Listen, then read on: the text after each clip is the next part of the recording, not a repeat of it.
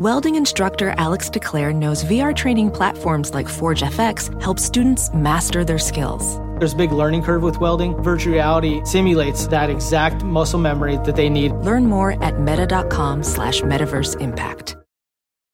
Listening to your favorite podcast? That's smart. Earning your degree online from Southern New Hampshire University? That's really smart. With 24 7 access to coursework, no set class times, and dedicated student support, you can go to school when and where it works for you. Low online tuition means you can even do it for less. And dedicated student support means we'll be with you from day one to graduation and beyond. Join a community of learners just like you. Go to snhu.edu today to start your free application.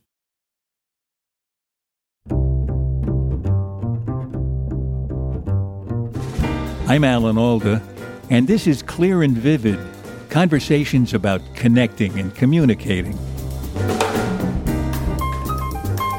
So people used to ask me all the time is this real? Is climate change real? Is it serious? Is it something that we should prioritize? And I don't get asked that anymore. You know, I feel like the large scale debate has finally moved on from is this real and is it bad to what do we do?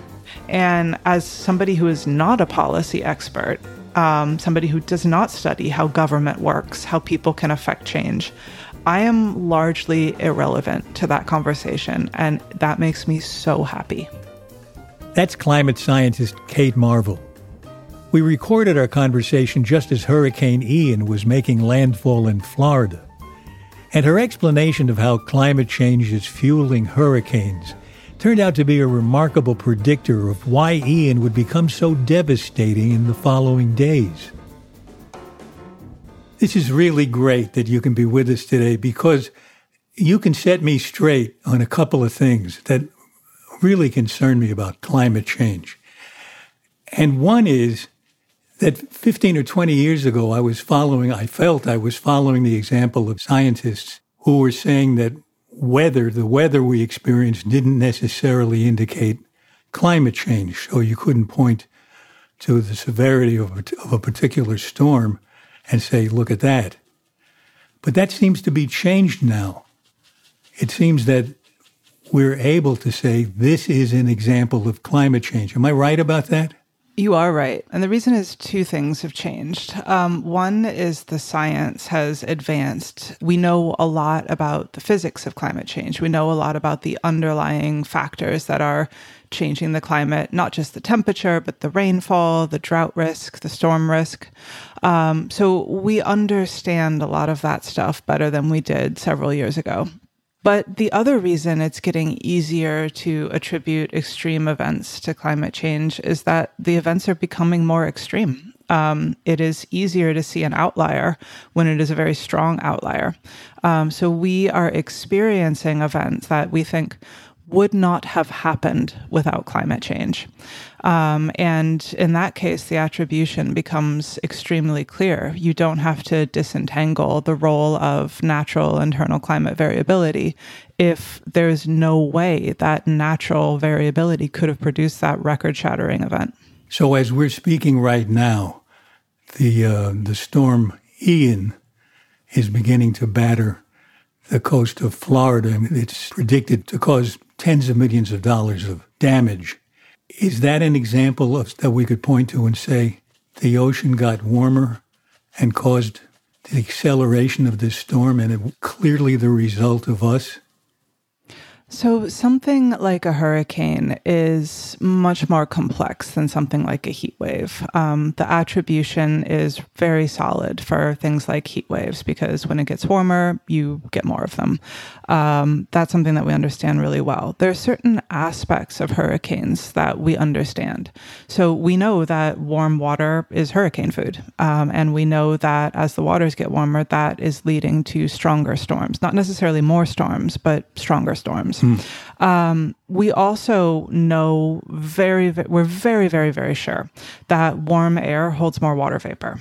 Um, and that means that when we get these big storms, they can dump a lot more rainfall on us than they would have before. So there's a very clear human fingerprint in the rainfall.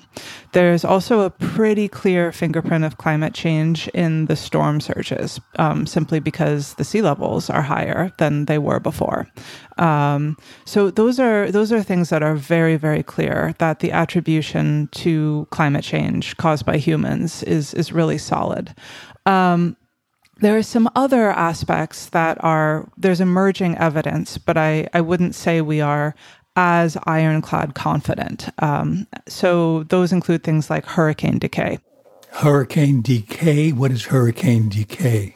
So um, hurricanes tend to, I'm oversimplifying the picture here, but hurricanes tend to intensify over warm ocean waters um, and then sort of fizzle out once they hit land. Mm. Um, they're not getting very far inland. And we think that warmer air, which, you know, holds more water vapor, that carries with it its own source of moisture, its own source of water vapor. And that makes the storms stay stronger for longer over land. So we think hurricanes are lasting for a longer time before they decay, which means they're getting farther inland. Um, so there's evidence for that. There's evidence for increased wind speeds, um, but again, that's not as robust as the link to um, storm surge and rainfall. So there are many different ways a hurricane can be dangerous, is what I'm saying, and some of those ways are very, very clearly linked to climate change.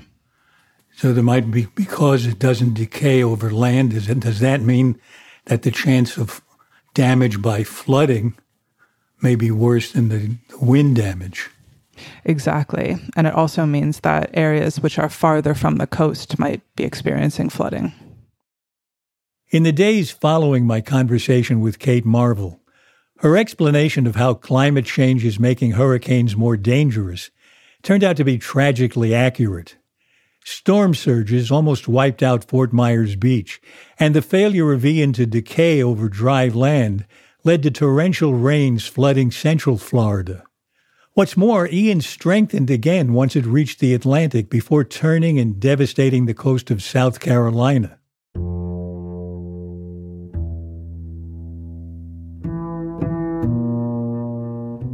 You know, something that I heard from a climate scientist, I guess I guess a couple of decades ago, was that if the Gulf Stream were to get a jolt of cold water from the Greenland ice cap melting.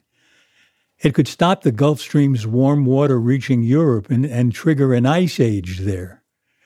So the idea of global warming leading to an ice age sounded weird but possible. Do we see the danger of that happening now when they talk about the ice sheets melting faster than we thought they were? So we have a past analog for something similar to that happening. Um, so 21,000 years ago was the height of the last ice age. Um, and as that ended, as the world started to come out of the ice age, you see this gradual increase in global average temperatures until all of a sudden you see a fairly rapid, in geological terms, decrease in the global temperature. And we think that is because um, essentially a, a dam made of ice broke and dumped a lot of cold, fresh water into the North Atlantic um, and affected the um, the overturning circulation of the oceans. So that is an example of something like that happening, and there is evidence of a climate change impact to the circulation in the Atlantic. I think we are not necessarily worried about an abrupt shutdown. We are not necessarily worried about an immediate onset ice age, like in that movie, The Day After Tomorrow. Where, um, where it actually happened the day after Where it tomorrow. actually happens. so we we don't think that it will happen the day after tomorrow, but certainly disruptions to the ocean circulation, um, disruptions to that nice current that delivers warm water and keeps, for example, Britain, which is at the same latitude as Siberia hmm. and um, you know northern or you know Hudson Bay. It keeps Britain nice and toasty warm comparatively. We are worried about the implications of disruptions to that large scale ocean current. They probably won't be as dramatic as in the movies, though. But it sounds like you're not discounting the possibility that if, if it really were disrupted, that the temperatures could really plummet in Europe. Yeah, and that's an example of, you know, a tipping element in the climate system, something that once we cross a particular threshold, it's hard to get back. Um, it's almost impossible to get back. Tell back. me about that. Tell me about tipping points. What would be examples other than the one we're just talking about? So, an example might be something like um, the Amazon rainforest um, turning from a carbon sink, which is a you know a, a place where carbon is taken up by trees and removed from the atmosphere, to a net source of carbon dioxide. Um, in that case, we would have more carbon dioxide accumulating in the atmosphere, leading to warmer temperatures. And once the Amazon is gone, it would be really difficult to get it back. Um, so that is an example of a tipping element, a aspect of the climate system that once it's gone, it is not coming back in a human lifetime. Um, you know, other examples include the ice sheet disintegration. It takes a really long time to build up ice sheets over land in Greenland and in Antarctica. And once those disintegrate, once those disappear, you can't refreeze an ice sheet in a year. You can't refreeze an ice sheet in a couple of decades. So that's an example of something that we are worried about. And the thing for me that's the the scariest aspect of of these tipping points is we don't know when they would happen. We can't tell you limiting global warming to 1.5 degrees C or 2 degrees C will guarantee that we will not approach these tipping points. We will not approach these irreversible aspects of change in the climate system. We don't have that certainty. Um, conversely, we can't tell you that if we cross a particular threshold, if we warm more than 1.5 degrees Celsius or 2 degrees Celsius, we will definitely trigger these tipping points. We don't have that certainty. And that, for me, that uncertainty is, is one of the scariest aspects. There's no point of no return that we've identified, apparently. There's no point of no return for the entire Earth. We do not think that we are going to um, trigger some catastrophic runaway greenhouse effect wherein the Earth turns into Venus. Um, so that's that that's a source of optimism for me. Um, that the Earth is not going to turn into Venus. We're not going to boil away the oceans.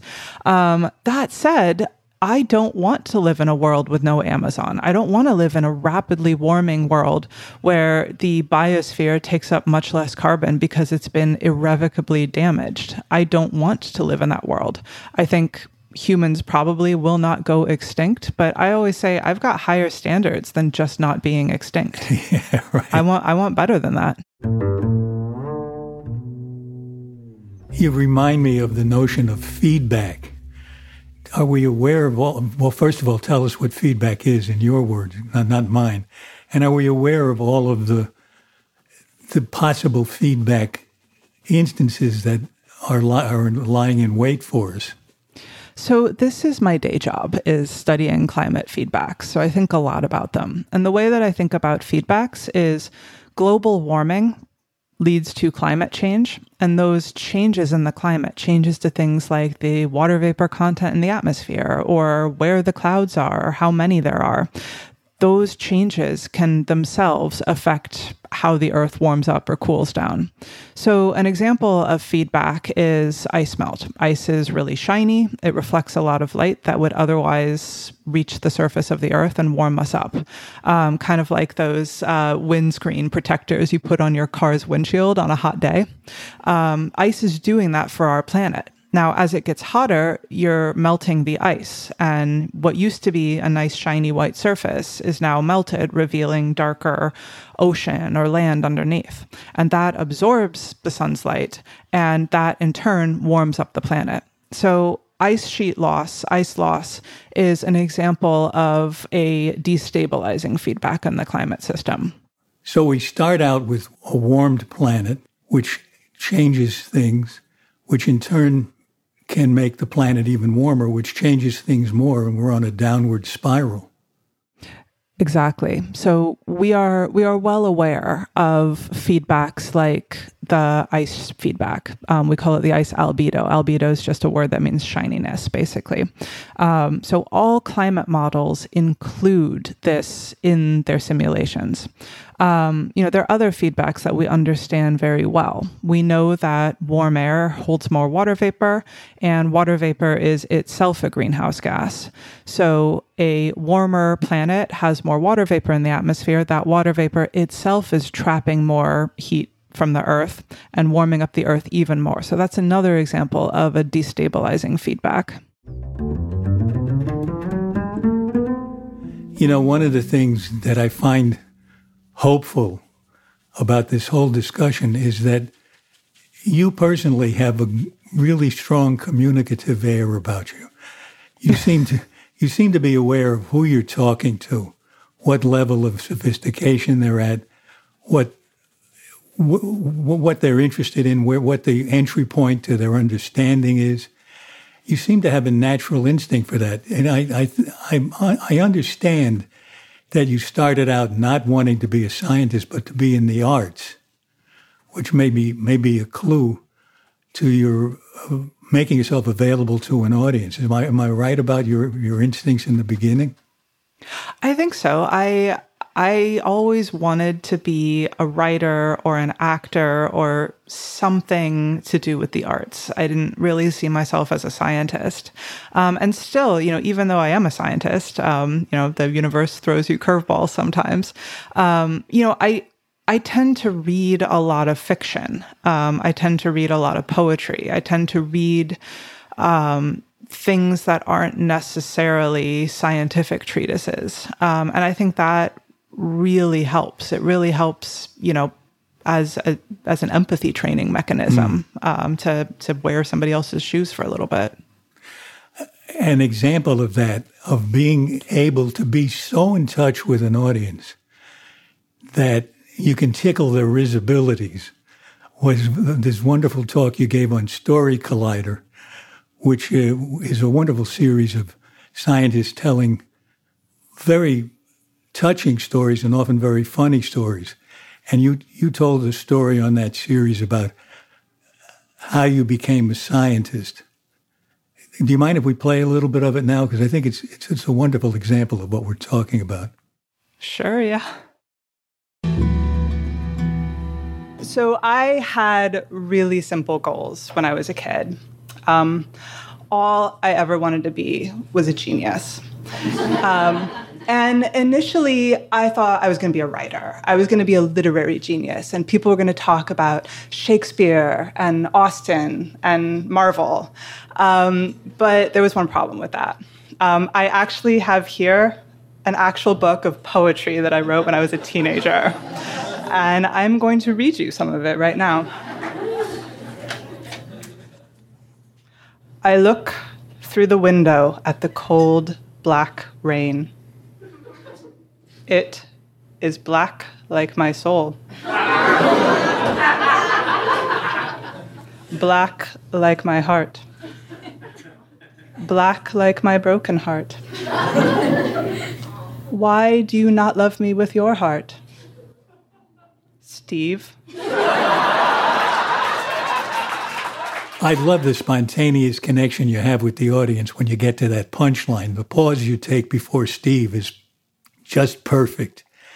But I also wonder about the introduction to the idea that you wanted to be a genius as a kid. Did you did that somehow have something to do with how you became a climate scientist? Did you do you do you still do you still plan to be a genius? Or are you one now, or have you ever been? Um, sadly, that story has a, a tragic ending where I did not, in fact, turn out to be a genius. Um, I I clearly was not a poetic genius, so I had to abandon that plan. Um, but I decided that I would go to graduate school in um, astrophysics because that would make me a genius, knowing astrophysics. Um, and so I went to graduate school and I studied cosmology, um, which is the study of the entire universe. And I realized during my PhD that most of the universe is terrible. Um, the Earth is really the only good planet. and getting very interested in Earth and wanting to understand what was going on here. That led me into my current path of, of being an Earth scientist. And I've realized that you don't have to be a genius to be a climate scientist, but you do need to be good at asking questions because no one person is going to be able to understand every aspect of this unbelievable planet that we get to call home.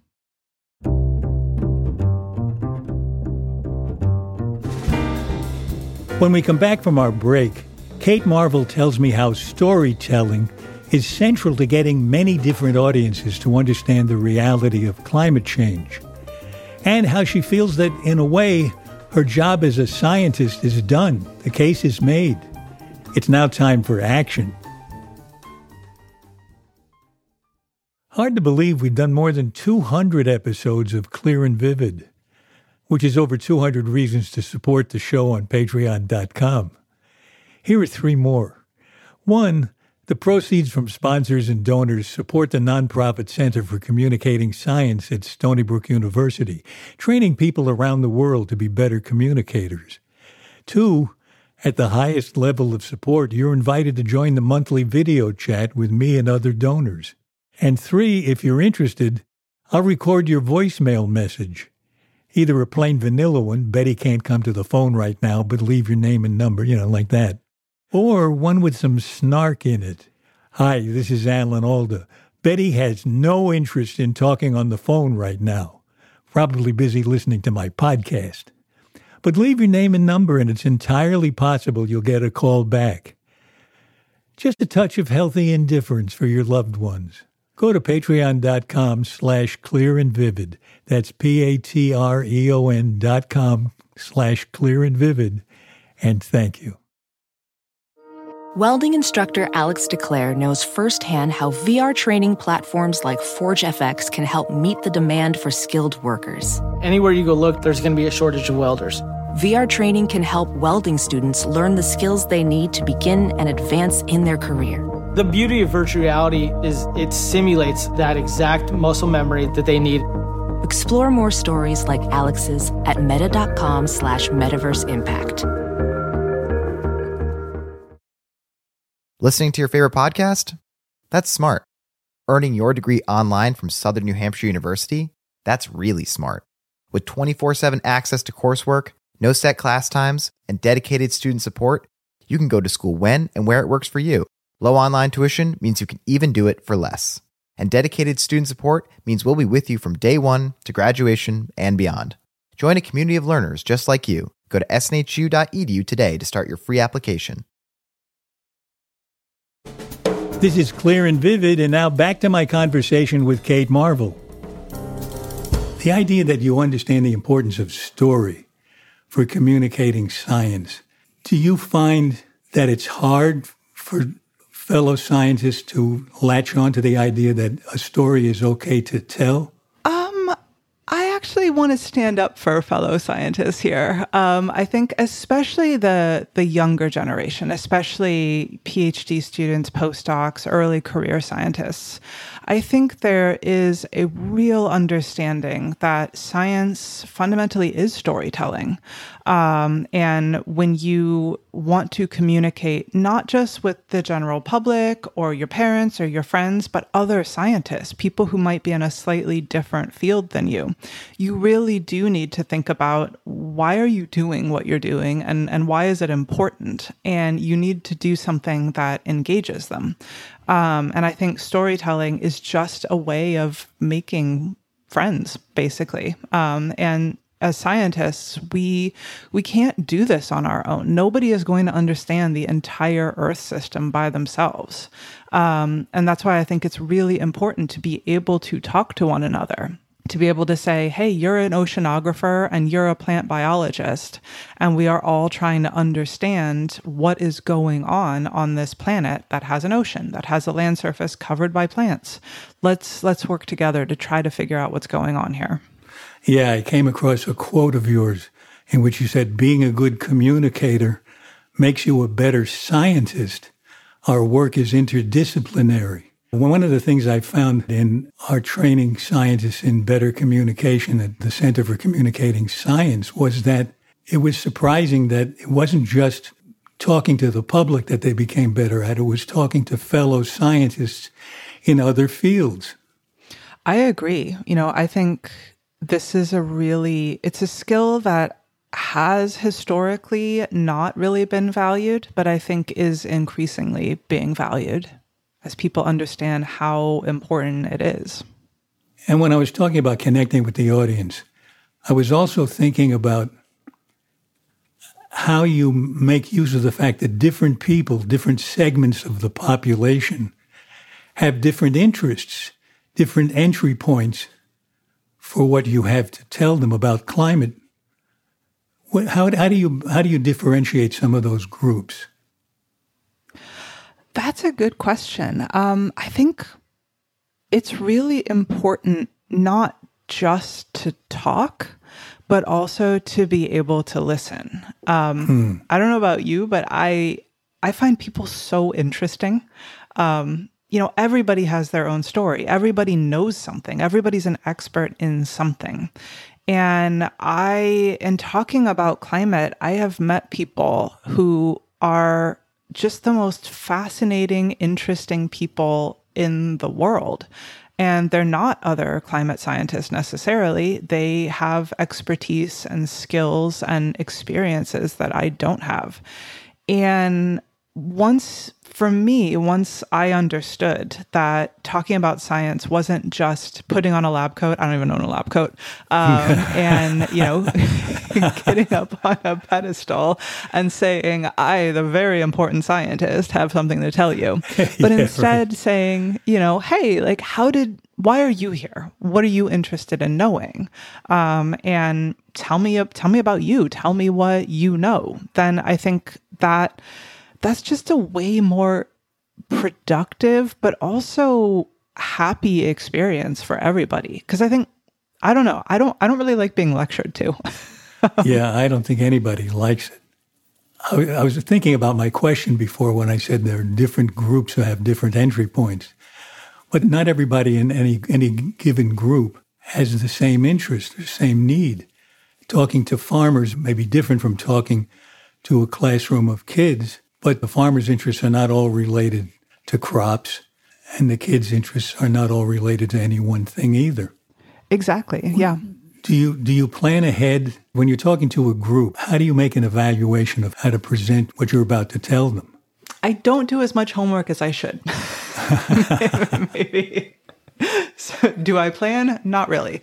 Um, but I, I find a lot of times in the moment, if you can get people to talk to you, um, if you can chat to people before or chat to people afterwards uh. or talk to the person who invited you to come speak to the farmers or the students or whoever, um, you can kind of pick up clues.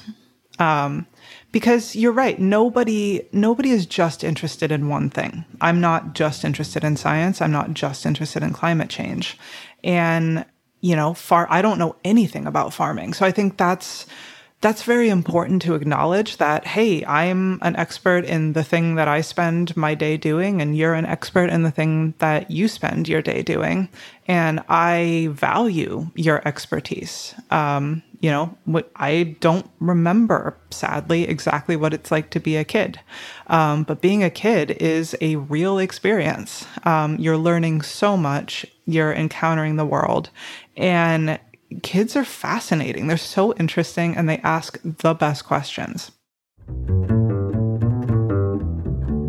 Along these lines, I think you're working on a book called Human Nature The Story of Climate Science in Nine Emotions. Is that the title? It is for now. I, I hope that is the permanent title. Yeah. yeah, yeah, you never know. But what do you mean, nine emotions? So I, I knew I wanted to write a book about climate change, but I was really struggling with how to tell a coherent story. Um, because sometimes I think about climate change and I feel so scared. And sometimes I feel sad. And sometimes I feel angry. And sometimes I feel hopeful. Um, and sometimes I, I just feel really proud of what we've done together already and what we can do in the future. And I was struggling to find um, a, a narrative hook. I was struggling to find a story that was tonally consistent. And then I realized no, that's the story. The story mm. is that I don't have one feeling about climate change. I don't have one feeling about what is happening now and what's going to happen in the future. I have many feelings, and it's okay for scientists to have feelings. I think there's this notion that we should strive to be objective science robots who don't relate to the world and feel nothing. And that's not objectivity, that's lying you shouldn't pretend that you don't feel things about the world that mm. you live in. Um, and I don't think it makes you a more honest scientist to not tell the truth about how you feel.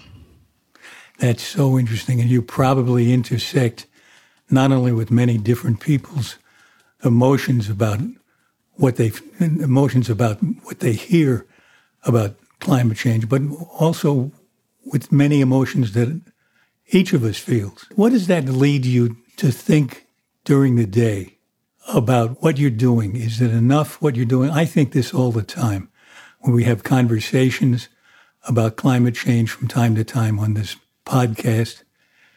I turn more lights off around the house than I ever did before. So little things and slightly bigger things. But I'm always, as I do each of these things, I think, is this really enough? Is what I do a spit in the ocean? And do more of us need to cough up a spit, or we're we going to be in big trouble no matter what? The way that I see it is that, yes, it is a spit in the ocean, but and and for this i really do rely on the expertise of people who work in social science people who work in political science and sociology and study movements and how things get changed it's really helpful to figure out where am i the least alone where do i have the most power because none of us is isolated we're all members of various communities. We live in towns. We belong to workplaces or churches or community groups. Um, so all of us, you know, we're, we're not all able to snap our fingers and pass sensible climate policies at the national or international level right now. But we don't have it that that seems to me to be a false choice between the only things we can do are you know get elected president personally and change all the laws or um, you know turn off the lights i think there's a whole space of effective action we can take in between those so obviously we can vote um, but we can also organize. We can organize for candidates who get it. Um, we can take action as employees and as community members um, and in our families and that is really important because we talked about feedbacks before. There are feedbacks in the climate system, but there are also feedbacks in social systems um, where everything changes slowly, slowly, slowly. And then all of a sudden, all at once, the change is coming so quickly. Um, and so I have, I don't know if I have hope. I don't know if I need hope because for me, it's so clear every day what we can do and what I can do and what we can all do together. So asking, you know, do you have hope that we can slow climate change or avoid the worst effects is like asking, you know, do you hope you can clean up your room? Like, that's a weird question. Like, just do it. well, I I have one hope that I'll. I, don't rely on hope much either, but the one hope I have is that we reach a positive tipping point along the lines you were talking about, where raising the question urgently among ourselves leads to more action and more policy changes in time before we have the disastrous tipping point. I will tell you that I feel as irrelevant these days as I ever have, and I love it. Um, people what, used what to that, ask me. What do you mean by that? so people used to ask me all the time is this real? Is climate change real? Is it serious? Is it something that we should prioritize? Um, there are so many things to be worried about. Why should climate even be on our to do list? And I don't get asked that anymore. Mm. Um, you know, I feel like the large scale debate has finally moved on from is this real and is it bad to what do we do? Um, and there are certainly very, very, very strong debates about what should we do. Um, there are people of really good faith who come down on different sides of any particular policy. But that is finally the conversation that we need to be having. And as somebody who is not a policy expert, um, somebody who does not study how government works, how people can affect change, I am largely irrelevant to that conversation. And that makes me so happy. That's great. I wish we had time to talk more. We're running out of time. But we always end our show with seven quick questions, roughly to do with communication. Oh, no, I was not told there was a quiz. Right, I'm nervous. I can tell you right now, you get an A, so don't worry. yes. So the first question is not just with regard to your work, but in any way, what do you wish you really understood? Mm, I mean, two things. I would like to understand why there is evil in a world, in the world, and I would like to understand the low cloud feedback in response to global warming. That would, the latter would make my job a lot easier. How do you tell someone they have their facts wrong? Not well. Um, uh, you know, you, I, I, I generally say, oh, I've made that mistake before. And odds are I am telling the truth. I make a lot of mistakes and approaching it from the perspective of, oh, yeah, I used to think that. And then somebody explained it to me and it made sense, I think is much more effective and also much truer than I know everything. I've always known everything, and you're an idiot for not knowing what I know. I don't think that works. Okay, next question. What's the strangest question anyone has ever asked you? Somebody asked me once, Can I see the climate model? And I was very confused by what they meant. And then I realized that they thought that we had like a little model planet. How did you answer that? Um, I, I said, I, I wish we had one. I would really like one. A little chamber with clouds in it. Mm-hmm. How do you stop a compulsive talker? Um, I have a friend who is a compulsive talker, and he and I used to go swimming together. And he would talk and he would talk and he would talk until we got to the edge of the pool, and then I would just jump in. and stay under as long as you had to. Exactly. Let's say you're sitting at a dinner table next to someone you don't know. How do you start up a genuine conversation? Um, it helps if I've read a book lately or, hmm. you know, read an article. Um, but generally, talking about something that I've heard or seen or read lately. What gives you confidence? Um, I am confident that we can address climate change if we want to, because we understand it. It's not an asteroid heading toward us that we don't understand and we don't have the power to head off. We understand exactly what's warming the world, so we know how to stop it. Okay, last question. What book changed your life? Uh, the Master and Margarita by Mikhail Bulgakov. Uh, just briefly, why? Um, it's one of my favorite books. Uh, it was written and censored in Soviet era Russia. And it's just a completely bananas book about the devil in the form of a cat coming to Moscow, wreaking havoc. Um, and it's very complicated. And I, um, when I was younger, I was talking to a guy, and I said, "I this my favorite book is is very." Um, I have a weird favorite book. And he asked me what it was, and I told him, and he said, That's my favorite book. Um, and then we got married. Oh, what a nice story. no wonder it's your favorite book. Thank you so much, Kate. This has been a really fascinating and very helpful conversation. I really appreciate it. Thank you so much.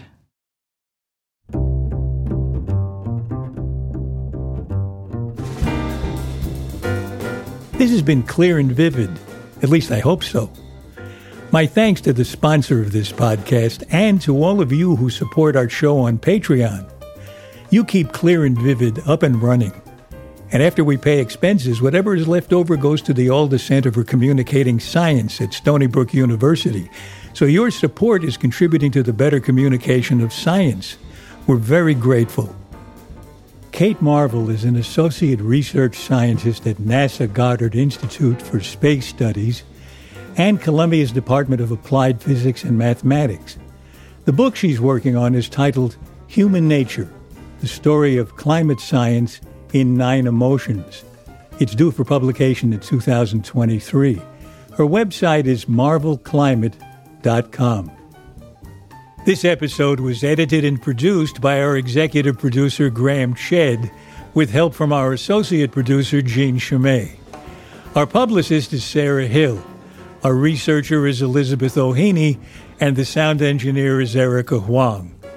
The music is courtesy of the Stefan Koenig Trio. You can subscribe to our podcast for free at Apple, Stitcher, or wherever you like to listen.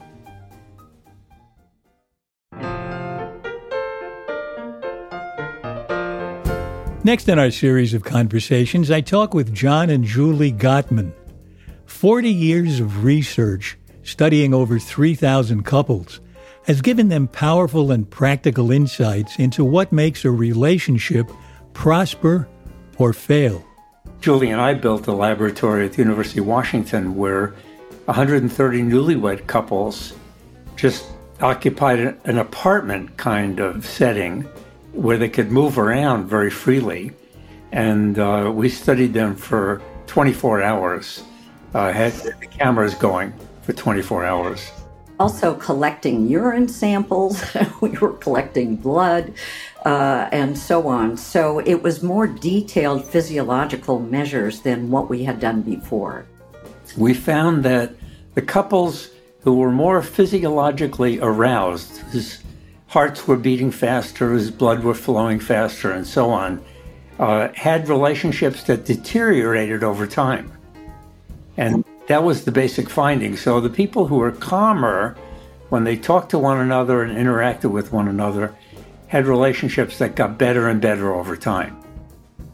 Just one of the insights into marital success from John and Julie Gottman.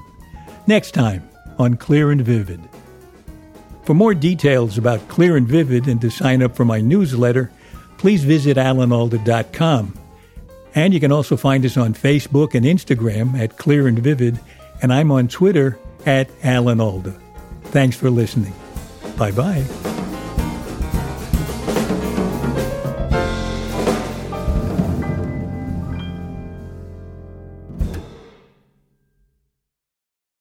Listening to your favorite podcast?